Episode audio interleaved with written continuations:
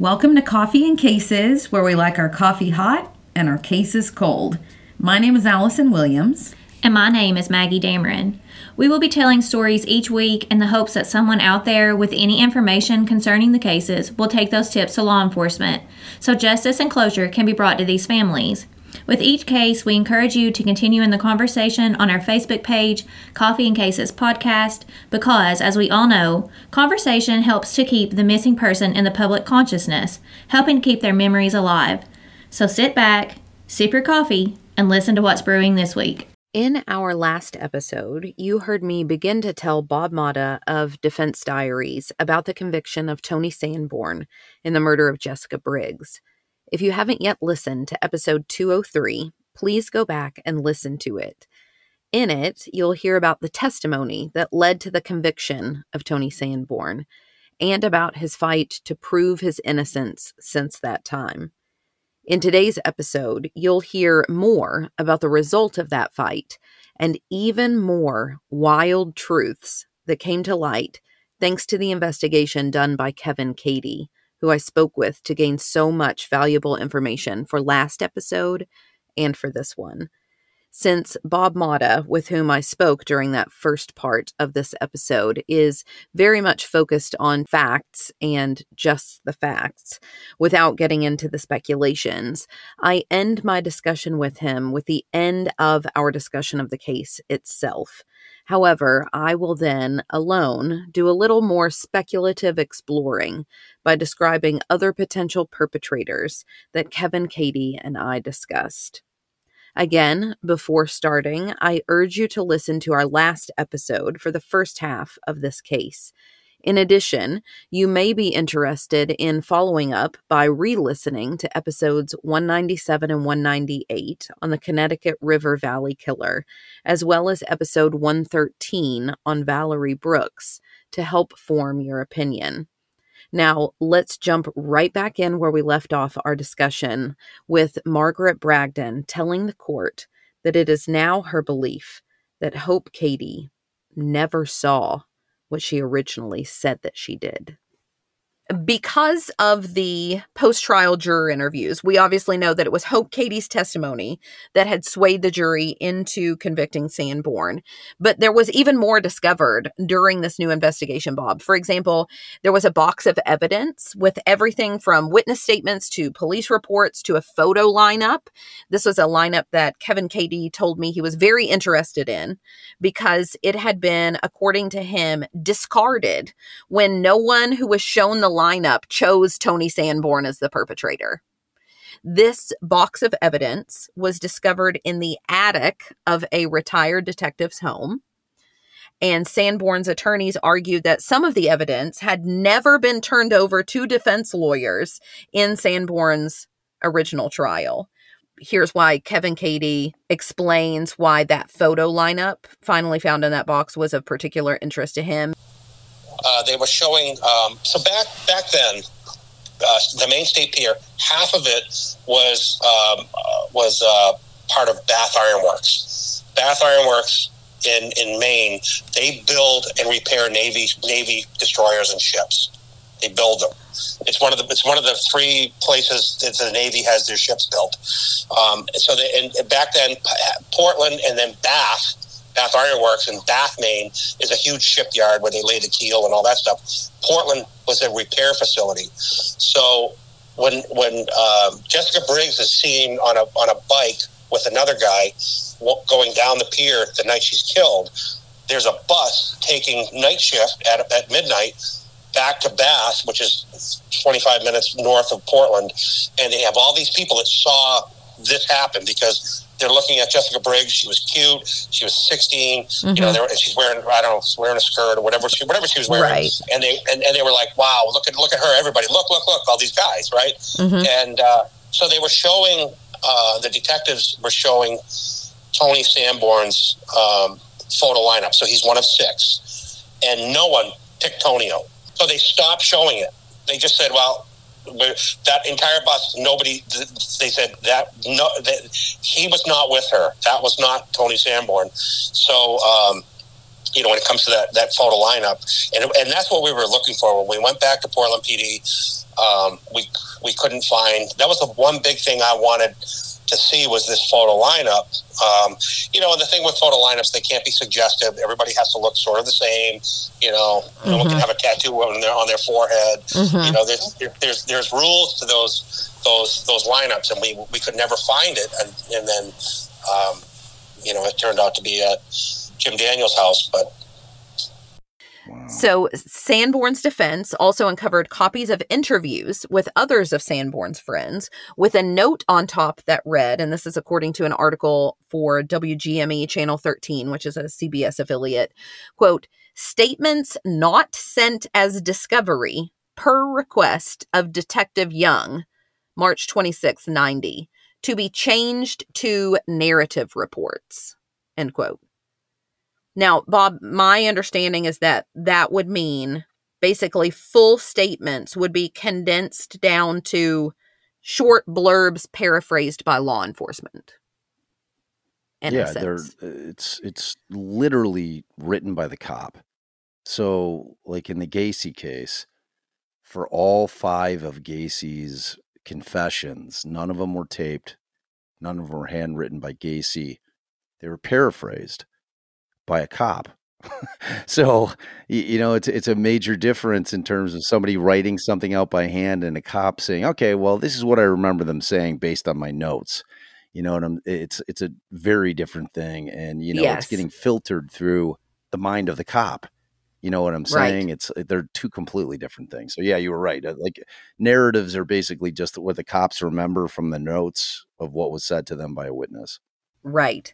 So, Sanborn's attorneys, they appealed to the Brady Doctrine, named after the Supreme Court case, which, again, from my understanding, basically says that in a trial, the prosecution has a duty to give the defense all evidence that could help the defendant. This would obviously have included the information that was found in the officer's attic and the information that the main witness's credibility could have been undermined right? They have this and the fact that she was blind obligation, legally. right? that they knew, right?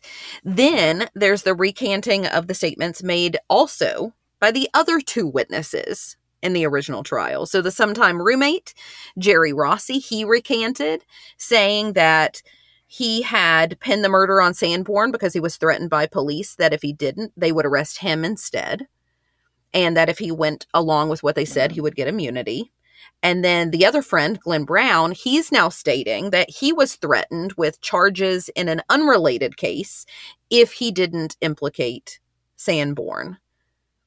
Right. So I mean there's there's all everybody is saying I I I lied originally. Right? I, so yeah, this guy got railroaded, completely railroaded.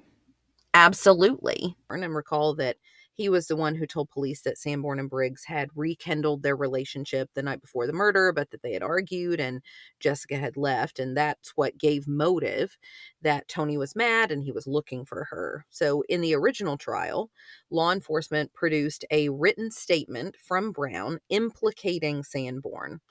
Here is Kevin Cady explaining the problem with that written statement.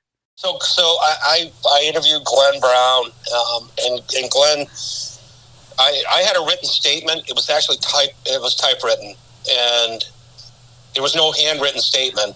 But what would happen back then, probably they still do it at Portland PD, I, I don't know, but they'd bring in a uh, stenographer, and the stenographer would take notes, and then they'd draw up a, a uh, a sta- you know a two page statement that says whatever you know I'm I'm giving this statement you know of my own free will blah blah blah right. you know this is what this is what I have to say and you sign it well it, this wasn't signed and when I when I showed it to him he said well I didn't write a statement because back then I couldn't read or write.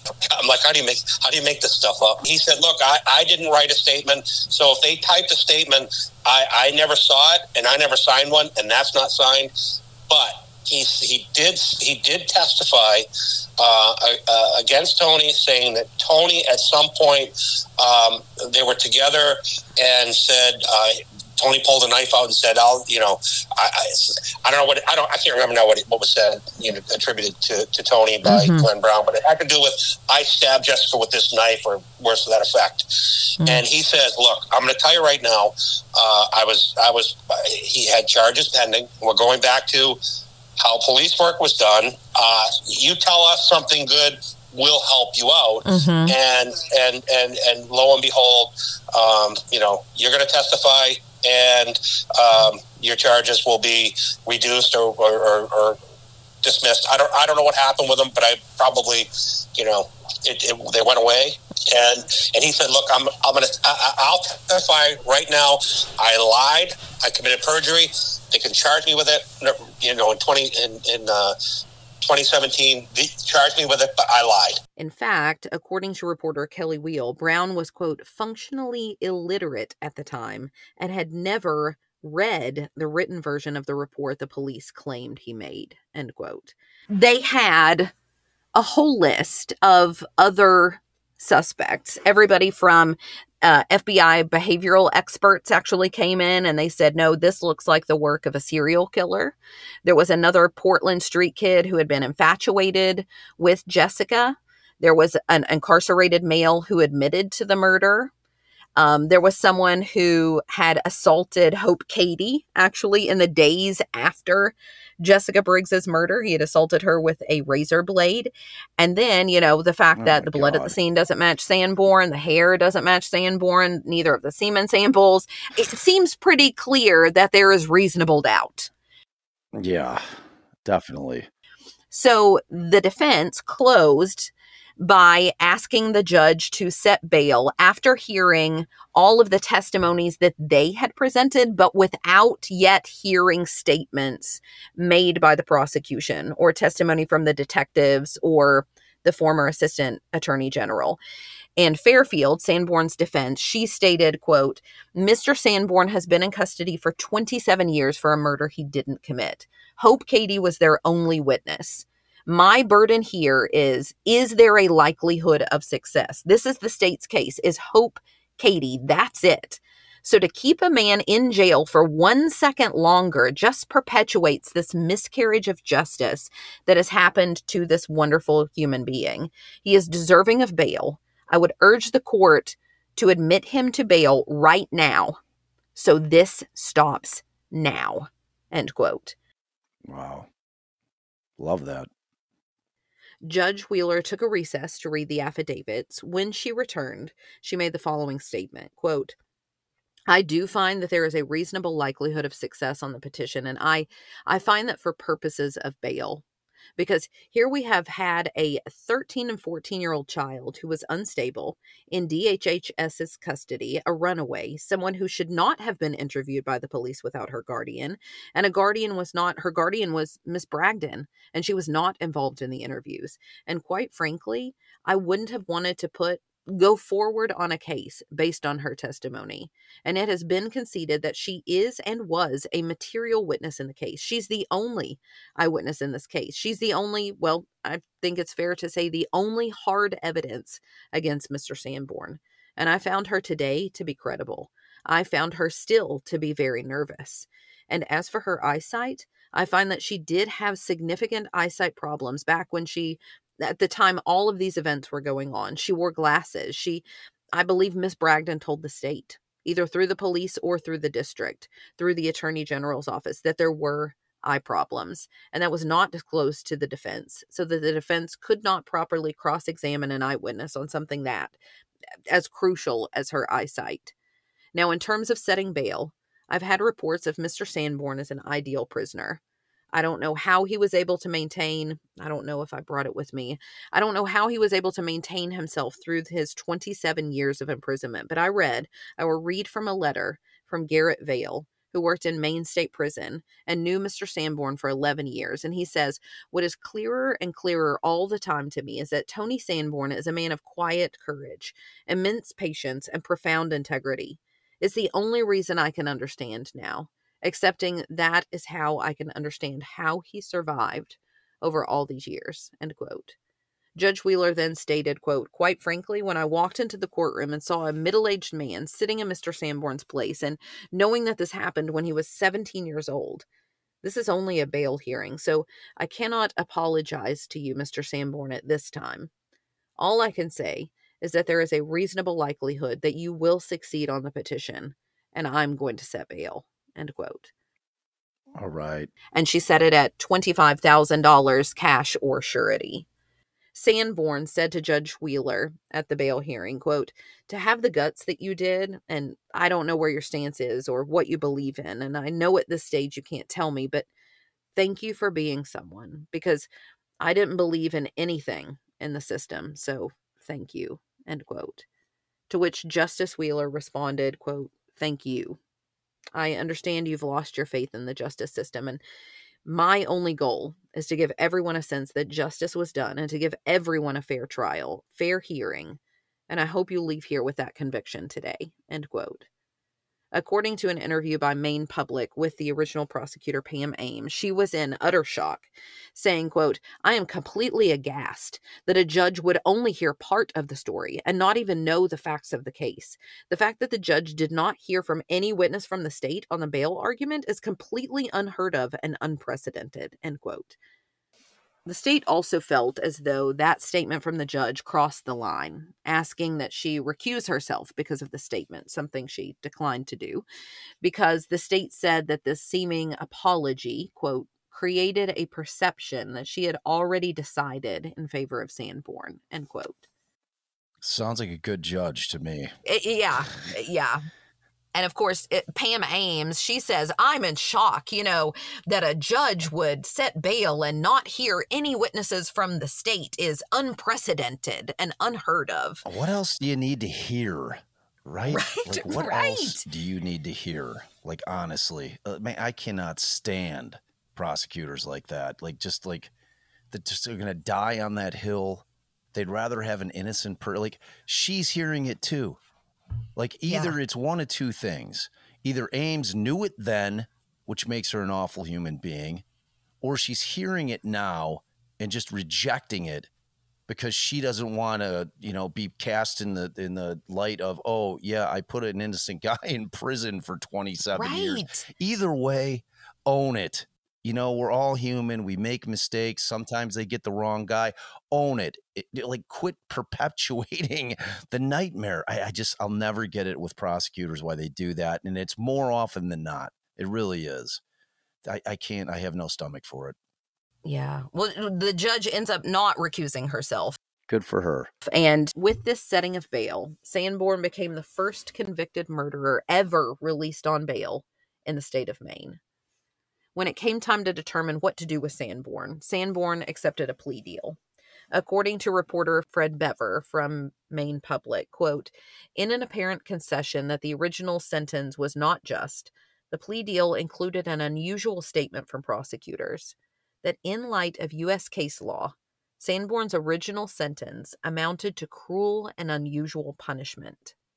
Sanborn's sentence was reduced to time served, which, when prison good conduct credit was factored in, which I, I didn't even know there was good behavior credit. I didn't I didn't know what that was. I'll oh, admit oh, yeah. that. But with it, it amounted to the equivalent of 42 years, 3 months, and 9 days.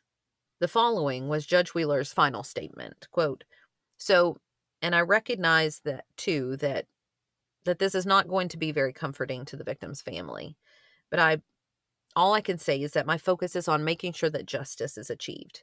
And any decision I make is going to, well, there will be somebody who's going to be unhappy with what I decide and somebody who will be happy with what I decide. Very rarely do I make decisions that both people like. And to the family, I'm sorry that this may indeed reopen the question of who murdered Jessica. But if that's justice, so be it. End quote. And it feels strange to say that justice takes different forms, like it does in this case. And I'm curious about what this means for Jessica Briggs, since Sanborn took a plea deal that he can never go back to prison for these charges, no probation even, but it is still on his record.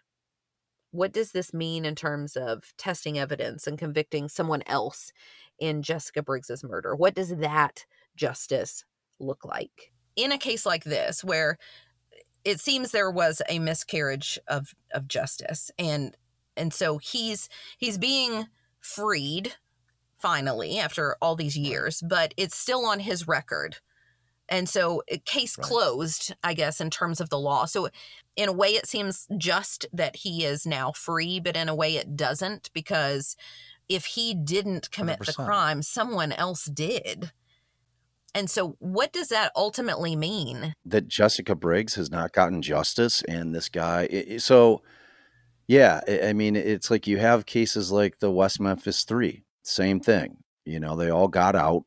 They all did Alford pleas, where they're basically saying, okay, we're not admitting guilt, but we acknowledge the fact that the state had enough evidence to get a conviction.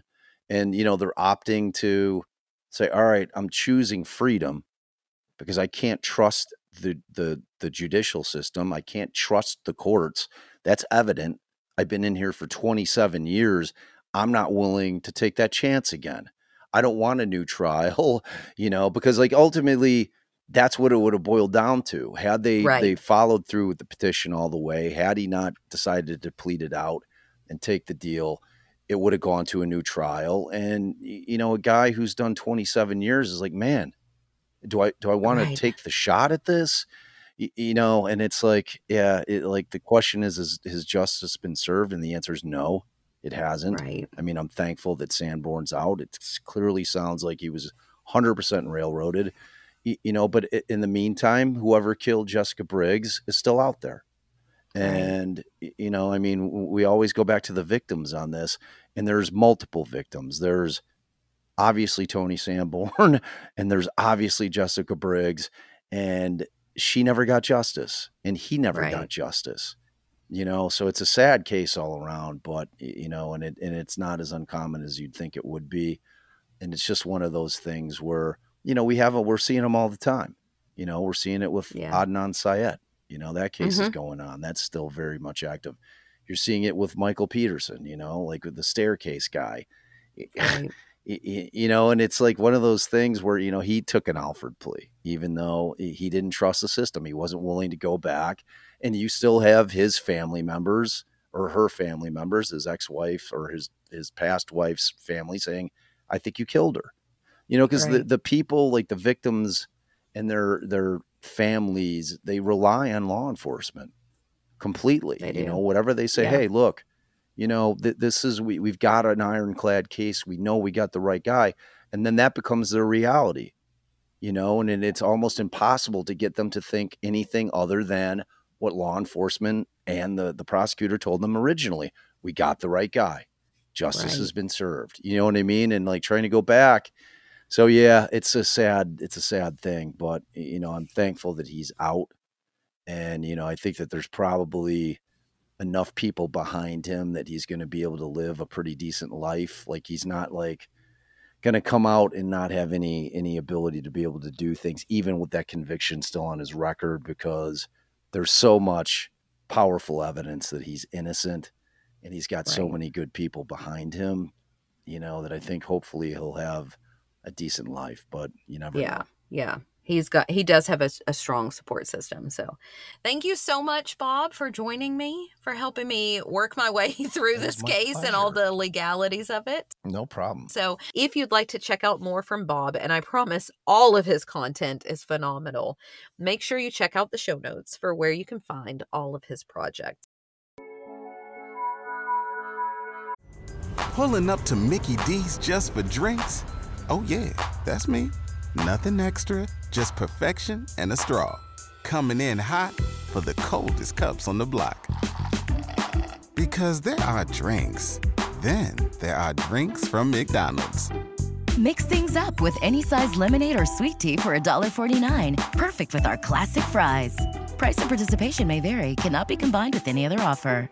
Ba da ba ba ba.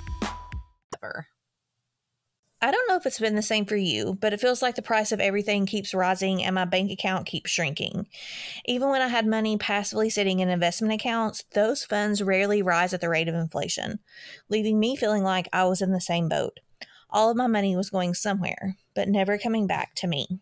The age of stock picking is here. With towering inflation and elevating interest rates, sticking your money in a passive market fund just isn't going to get you what it used to. But it doesn't mean you have to abandon the market. There are still ways to invest for the future. You just need to know where to look, which is where the Motley Fool comes in. The Motley Fool Stock Advisor Service highlights two stocks each and every month for members to add to their portfolios, and it literally has paid to listen to them. Historically, their average stock recommendation is up over 400% as of April 10th, 2023. And listeners of Coffee and Cases can now access Motley Fool Stock Advisor for just $89 for their first year. That's a full $110 off the list price. What are you waiting for? Visit fool.com forward slash coffee and cases to start your investing journey today. Did you know that dehydration is a leading cause of daytime fatigue? I was shocked to learn that even mild dehydration can cause headaches, muscle weakness, and brain fog. But luckily, there's a solution Cure. Cure believes that hydration should be simple and effective, but also clean and natural. That's why they use only the highest quality plant based ingredients and avoid any artificial or harmful additives.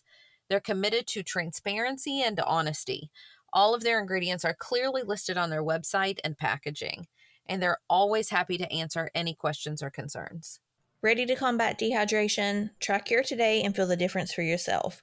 Use code Coffee and Cases for 20% off your order. Now I'm going to begin discussing other potential theories as to who murdered Jessica Briggs, and they are numerous.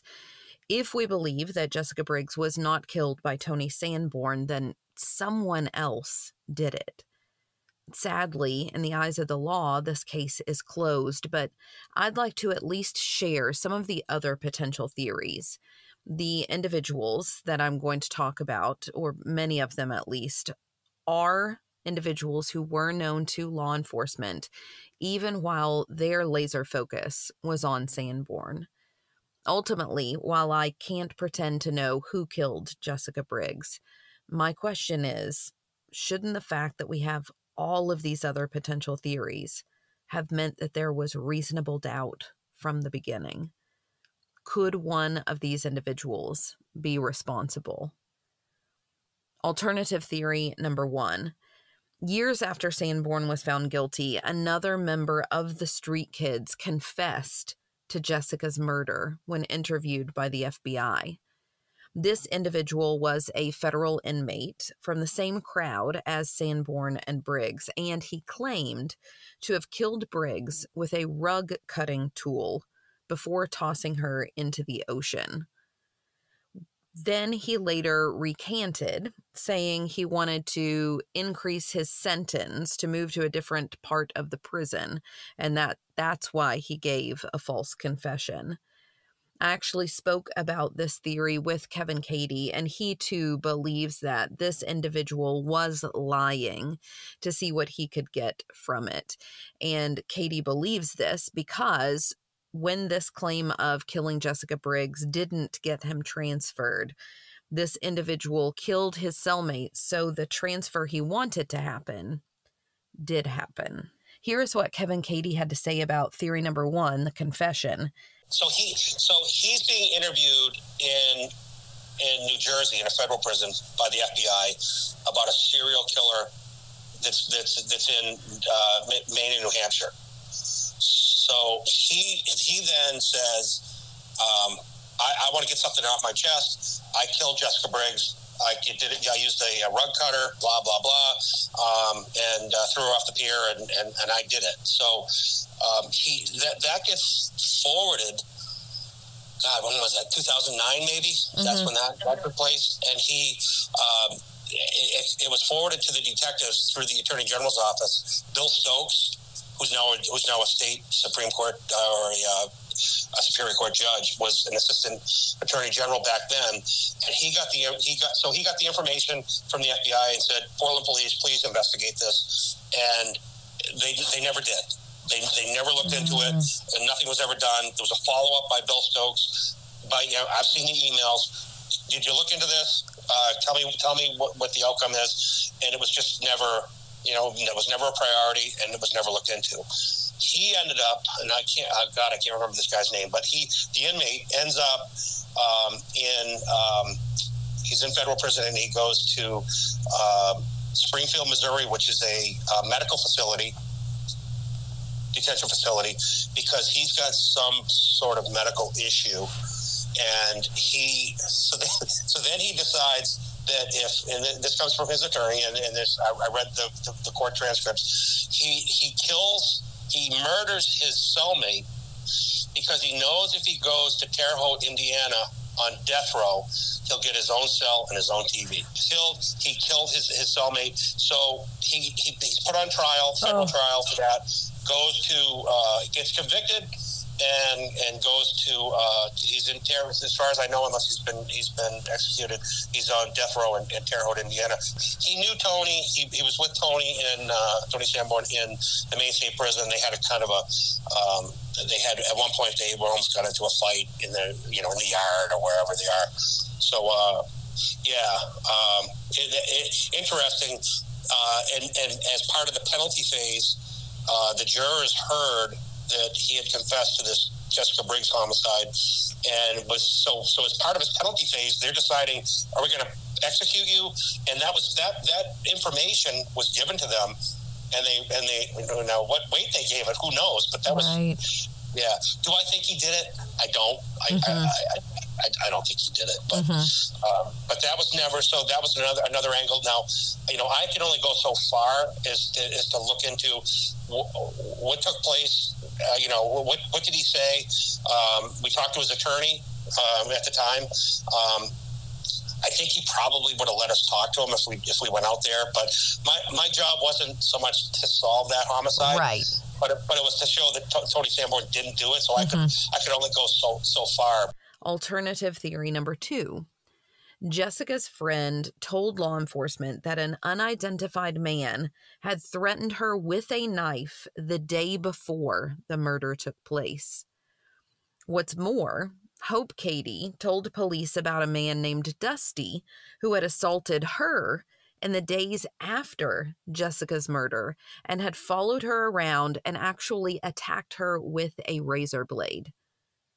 Hope said that he took her to a basement and cut her arms with a razor. Obviously, I bring up these potential perpetrators here the threatening with a knife and the man named Dusty with the razor blade because of the use of the sharp objects as the weapon of choice, and that both happened around the time of Jessica Briggs's murder and in the same location. Former Assistant Attorney General Pam Ames was asked about why this other person, especially the named person who assaulted Hope Cady, was never considered a suspect. She replied, quote, I still don't see a connection between her being assaulted and her witnessing a homicide, end quote. Retired Portland detective James Daniels testified that he took written notes about what Hope had told him about Dusty, but that he never put that information into his report.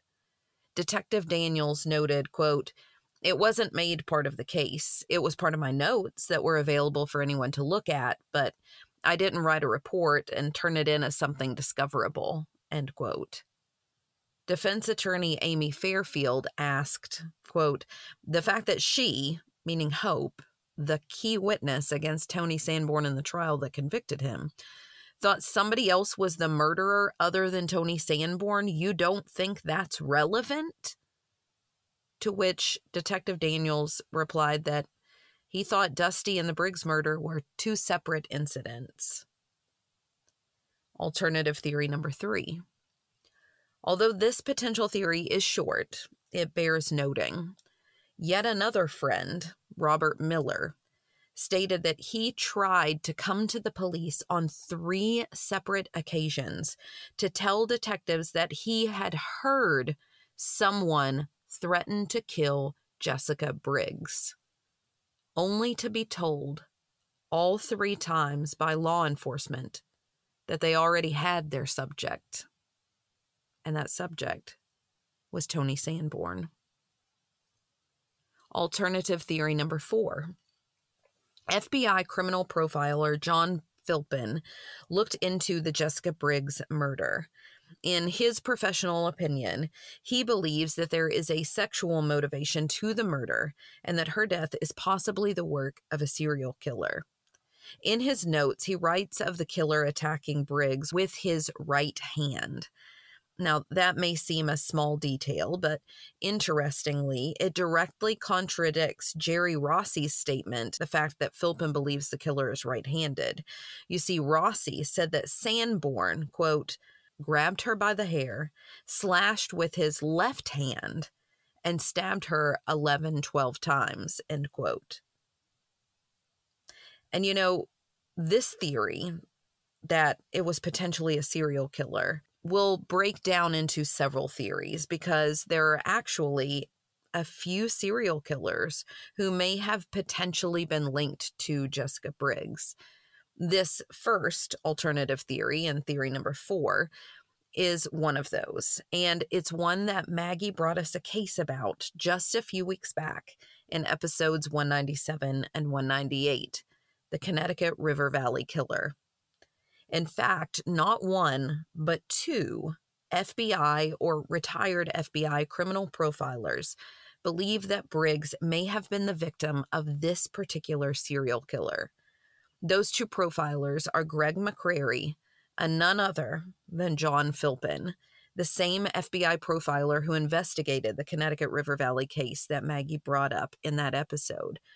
According to Matt Byrne's article in the Portland Press Herald from June 21st, 2017, titled Two Crime Profilers for Anthony Sanborn Jr., say clues suggest a serial killer. McCrary believes in the link because he, quote, described Briggs's killing as sexual in nature and as strikingly similar to the 1987 death of a Vermont woman believed to be the victim of the Connecticut River Valley killer. That serial killer is believed responsible for seven deaths between 1978 and 1987. End quote. What's more, that killer has never been caught. So who's to say that the killing couldn't have continued past 1987? McCrary went on to say that Briggs's injuries, specifically the severing of her carotid artery, the near disembowelment, and puncturing of her jugular vein, quote, reflect an unusually severe underlying psychopathology typically evidenced by serially violent offenders. Therefore, there is a likelihood that Miss Briggs was the victim of a serial killer, end quote. McCrary further wrote, as mentioned in that same article, about the connections between Barbara Agnew, a known victim of the Connecticut River Valley killer, and Jessica Briggs, saying, quote, Agnew sustained a strikingly similar pattern of injuries to that of Miss Briggs.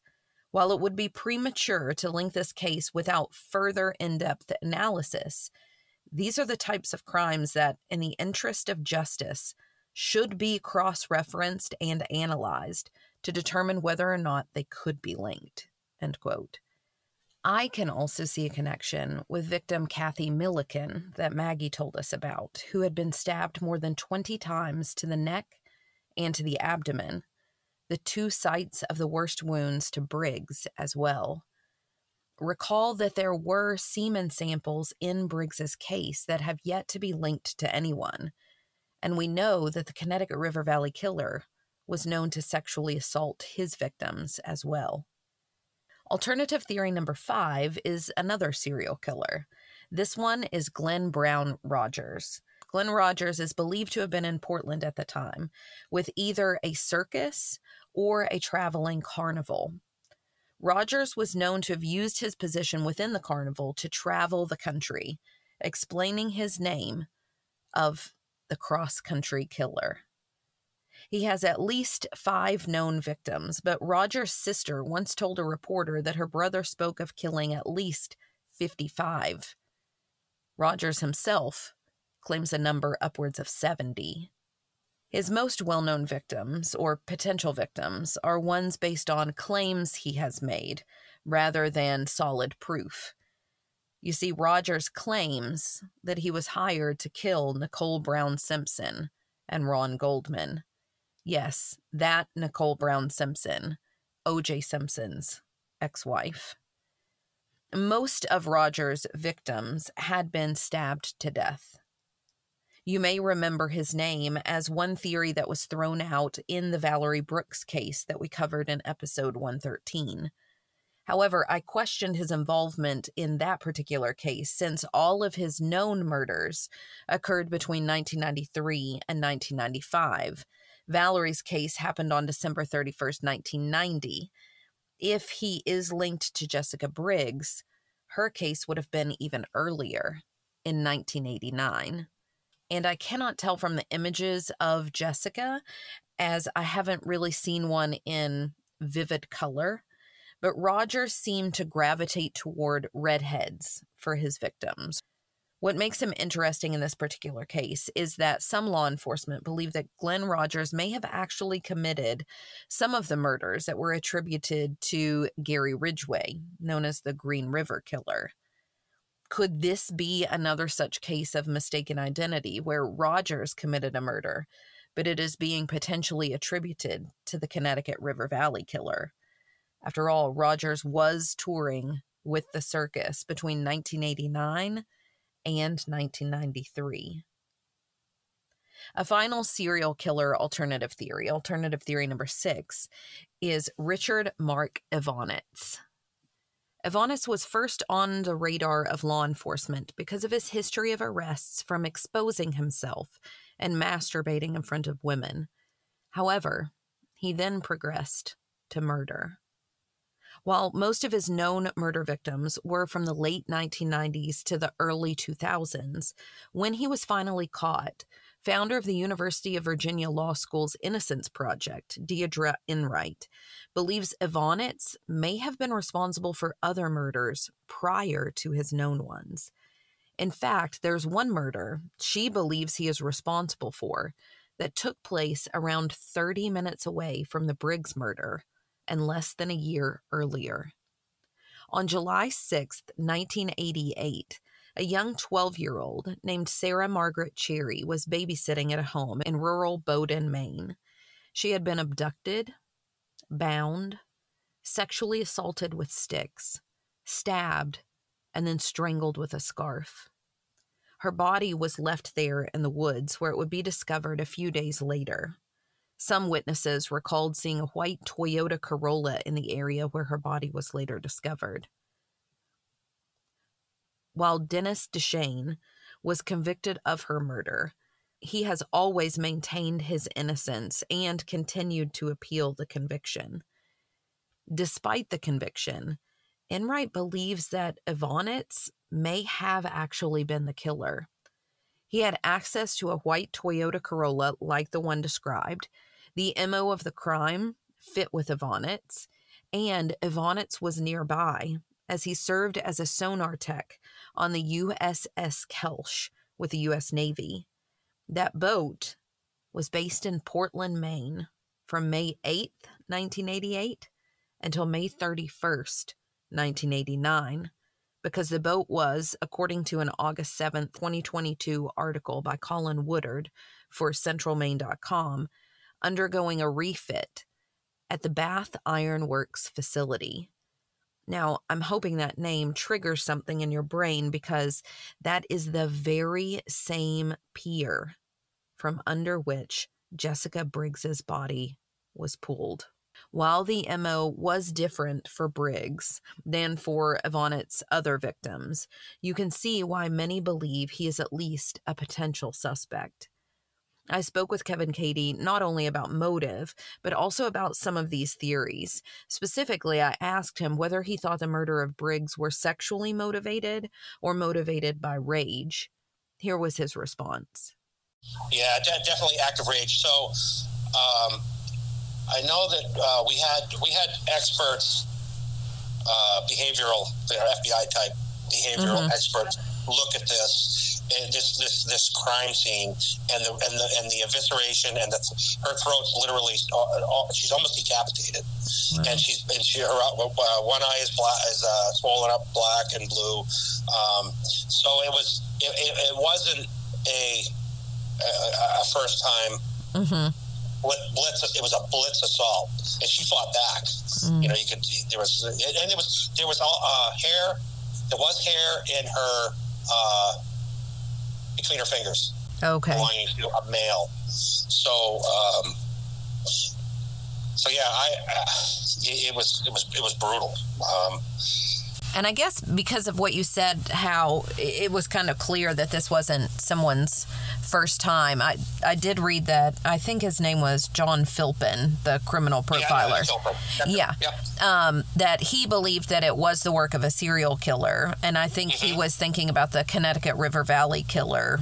I think was the specific one he was thinking about. But do you think there's any possibility for a theory like that?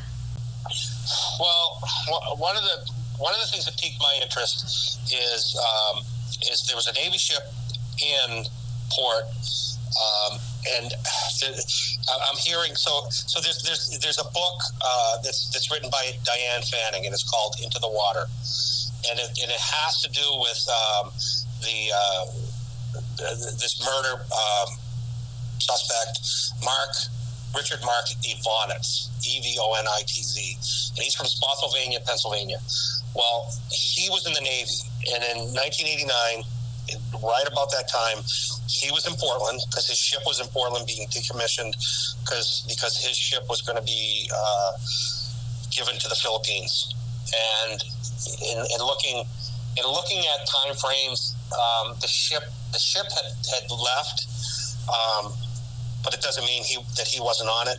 Uh, right. Because it's being decommissioned, and he was a sonar man. So you don't need a sonar man on the ship if the ship's decommissioned. Right. Um, but uh, but there's, there's there is this uh, this this book by Diane Fanning, and I've talked to her. Um, he so what he did is he um, he murdered two or three girls. He abducted and murdered two or three girls, and all of his victims went into the water into a, some some sort of water, which is which is which is interesting.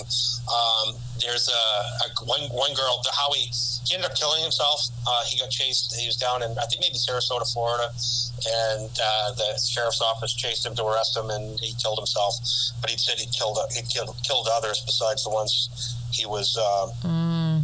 He was known for, um, like it. That was similar, you know, like with the no, it wasn't. It wasn't that that blitz type. Okay. You know, evisceration and and throat slashing. So um, you know, so he's you know, there's there's uh, there, there, well, there's also uh, uh, uh, some thought process that Glenn Rogers was in Portland at the time because he was with the Barnum and Bailey Circus. So Glenn Rogers is in he's in prison in Florida now, but he did a, a slew of uh, of murders, and there's you know it's it's hard to you know, pin, pin down whether he was actually here. I, I heard he was here, and you know, the train comes in, and they get the elephants to go up the street, and you know, and he's he's in Portland, but um, yeah. So uh, again, my, my job wasn't to solve the crime. Right, it was right. it was to, to show that, that did Tony do it or not do it, you know, and, and, if the evidence showed that he did it, it would be that's the way it is. Um, but uh, it was it was a, it was it was a brutal murder. Alternative theory number seven. This theory was brought up as well in my conversation with Cady that there had been another male at the youth center who seemed to have an unhealthy obsession with Jessica Briggs. Might that obsession and her lack of response have prompted an attack? Here's what Cady said about this potential theory. The other um, viable suspect is um, is a, there was a, a kid. He was a, he was a juvenile at the time, and he was in the youth center with uh, with Jessica and Tony. He had gotten out, but at the but but what he had in his mind, or he was he was dating Jessica, and he thought that they were gonna they were engaged, even though they're sixteen, oh. and they're gonna get married when she gets out. Oh. Well, he runs into her a week before this, the, the, the murder. He runs into her on Congress Street in Portland at a 7 Eleven and he's buying something. He, he sees her and says, "Hey, you're supposed to be my my my uh, my fiance. When did you get out of the youth center?" She goes, "Oh, I got out a month and a half ago." and and and he was he, he went he went off the deep end. Oh. Uh, and, and, so they so when they um, when when he was he was interviewed and the my recollection now is is is that under his mattress there was a smashed portrait of uh, Jessica, and he also had blood on his sneakers that we could never determine. How, he said he cut his finger or cut himself shaving. I don't know what, what his excuse mm-hmm. was, but he had but he had blood on, on, his sneakers, and we could never we could never determine how that blood was ever tested or whether it was um, eliminated as being Jessica's. Speaking of the Maine Youth Center, alternative theory number eight is the worker from the center whom Tony had seen in the car with Jessica Briggs that prompted the breakup. So far as I know, he wasn't even considered a possible suspect by law enforcement. Again, here's what Cady said about this theory as well. To, to, to, to lend credence to this, word gets out somehow prior to this murder, uh, and, and this guy is investigated by Department of Corrections. So the Maine State Department of Corrections investigators figure out that yes, this is what he's doing. He did it, and they had forwarded uh, all the all the investigative reports and conclusions to the uh, Cumberland County DA's office for prosecution. I've, I've read it. I, re- I read the mm-hmm. reports. Mm-hmm. I read the reports that they sent to the DA's office, and it was literally like eight weeks before the murder. So I'm like, well, wh- why wasn't this guy interviewed? Right. And, and, if he was, where's the reports that say he was interviewed and he was in and he was in Nevada or he was in California when the murder happened? I mean, where where is that? Then, of course, we have a final theory. Theory number nine of the man seen riding bikes with Jessica Briggs by the busload of people on the night she was murdered. While I do not have a physical description of the man to compare with all of our alternative theories, we do know from Cady that the lineup was created after that sighting and that none of the individuals on the bus identified Sanborn as the man they had seen. Could the man have been one of these other potential theories? Without someone coming forward with memories or information, I fear that we may never know. Just as Bob and I discussed, justice looks different in this case than we normally expect. It isn't tidy, it isn't clear, and as of right now, there don't seem to be any answers nor guarantees. Other than that, there is definitely more work that needs to be done, and that we have a duty to continue to push for answers. If you have any information to share concerning the Briggs murder, please contact the Portland, Maine Police Department at 207 874 8479. Again, please like and join our Facebook page, Coffee and Cases Podcast, to continue the conversation and see images related to this episode. As always, follow us on Twitter at Cases Coffee, on Instagram at Coffee Cases Podcast, or you can always email us suggestions to coffeeandcasespodcast at gmail.com. Please tell your friends about our podcast so more people can be reached to possibly help bring some closure to these families. Don't forget to rate our show and leave us a comment as well. We hope to hear from you soon. Stay together. Stay safe. We'll, we'll see, see, you next week. week.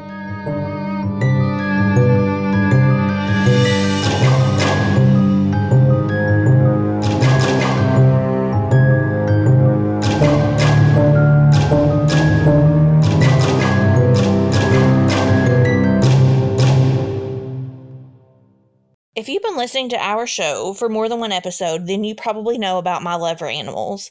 What I don't often talk about is the difficulty of meeting all their nutritional needs. Trust me, not all dog food is created equal, but we're about to solve that problem for you. It's called Nom Nom. In Nom Nom, you can actually see proteins and vegetables like beef, chicken, pork, peas, carrots, kale, and more. And ordering it is the easiest way to take the guesswork out of feeding your dog the best. Nom Nom meals are pre portioned for your dog's exact caloric needs. Isn't it time to feel good about the food you're feeding your dog? Order Nom Nom today. Go to trynom.com slash coffee and cases and get 50% off your first order plus free shipping. And Nom Nom comes with a money back guarantee. That means if your dog doesn't love fresh, delicious meals, Nom Nom will refund your first order. No fillers, no nonsense, just Nom Nom.